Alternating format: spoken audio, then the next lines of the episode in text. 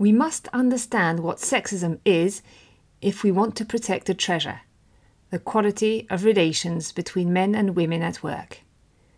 Happy Men and Women Share More podcast, November 2022. We never work alone, and human relations are the essence of our work. We work for people our boss, our manager, our clients, our customers, for society. We work with people our colleagues, our suppliers, our councils, our state representatives. We work thanks to people, thanks to our employees, thanks to the people who trained us, thanks to those who created our companies, invented the technologies we use, charted our means of transport, but also thanks to those who take care of our children, who look after us, protect us, etc.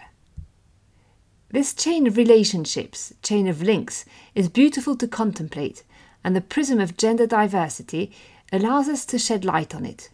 We are indeed men and women, and our relationships are marked by this primary otherness, which, far from being insignificant, has shaped our representations and our culture, generating rich and happy collaborations, but also sexism in the workplace a problematic reality that is a source of demotivation, anger, and resentment.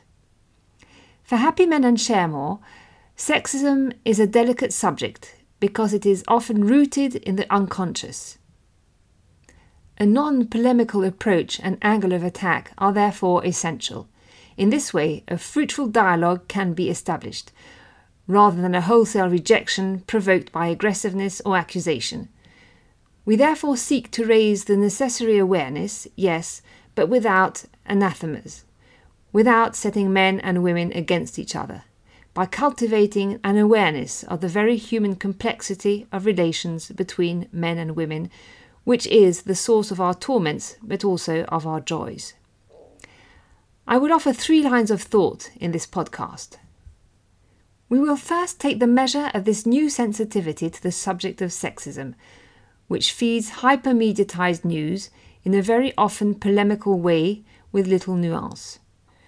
We will then see that sexism is, in companies, a really serious, insidious, powerful destroyer of meaning at work for many women.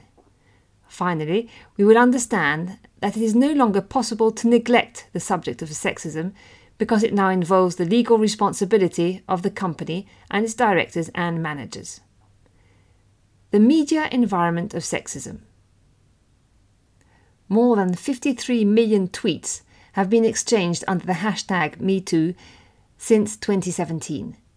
930,000 tweets under the French hashtag Balance ton porc. 37,000 tweets under the hashtag MeTooGay in one year. There is a before and an after MeToo intolerable acts of sexism or sexual harassment have emerged as a major social global scandal, and this is an objective novelty, whatever one thinks of the excesses of certain media denunciations.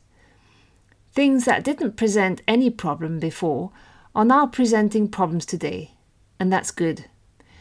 Things that should have been a problem for a long time are finally being addressed. This media coverage has also highlighted the contradictions of our modern society, which seems to want to control more and more the relations between the two sexes, a control in which some see the emergence of a new Puritanism. But paradoxically, this new control is done in the context of a culture which remains powerfully hedonistic and libertarian, which voluntarily commodifies sexual partners by trivializing sexual pleasure, and the means to obtain it. The multiple dating sites, as well as the pornography in free access, are a disturbing testimony of it. This media coverage also clashes with the specificity of our French culture, which is characterized by a certain way of interacting between the two sexes that is deeply rooted in our history. Is French chivalry sexist? Yes, of course it can be, but of course, it is not systematically so. Is it useful or useless? To try and get a clearer picture of this subject, which is more complex than it seems, I invite you to read Claude Habib's fascinating Galanterie Française, 500 pages, he shows convincingly, for example, how chivalry was a civilizational way of regulating men's sexual desire. These apparent contradictions must be taken into account because they help us understand the resistance that the subject of sexism can arouse in the world of work. It is a complex subject, which sometimes touches the intimate side of both men and women. It also has a cultural dimension, which means that things that are obvious to some are not to others. In short, education is often necessary and sometimes indispensable, and this education may even include sanctions to help everyone to distance themselves from practices and behavior that were tolerated or even perhaps valued in the past but are unacceptable today. Sexism at work, a real, very serious, insidious, powerful, and meaning destroying issue for women at work. Here are some figures to measure the impact of sexist behavior on a daily basis, whether it be sexist remarks or jokes, colloquial questioning, so called benevolent sexism or insults or other incivilities. These figures come from a very important BVA study carried out in 2021 among 17 large French companies. Women face sexism on different levels. Through sexist jokes, 8 out of 10 female employees say they have heard them, and three quarters of men, almost as many as women, which is rather reassuring, say they have seen them. In the question of women's ability to manage, almost one in two female employees believes that they have already heard disqualif- disqualifying remarks about women's managerial skills. Sexism has a strong impact on the women who experience it. Men and women agree on this. For 95% of women and 90% of men, sexism leads to a decrease in self confidence and a change in behavior.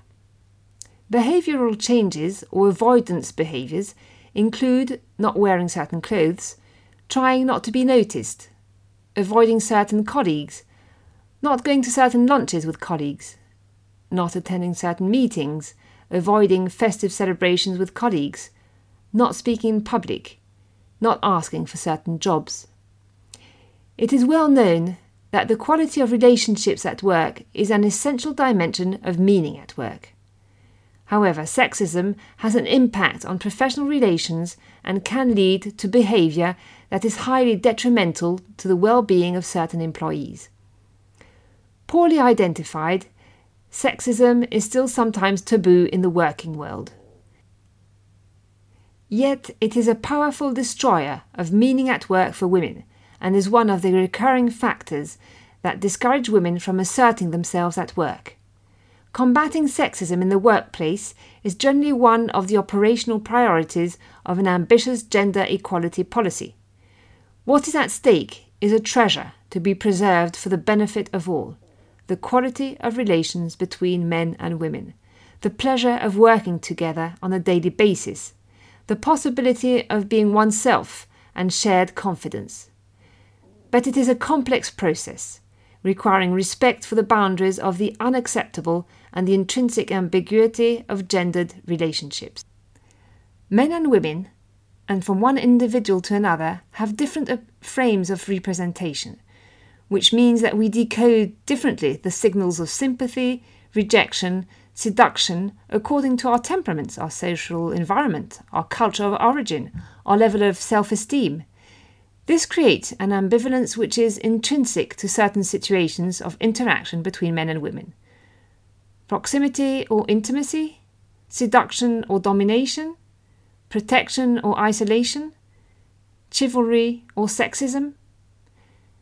Faced with these no man's lands, it is essential to warn against a Manichaean approach to situations.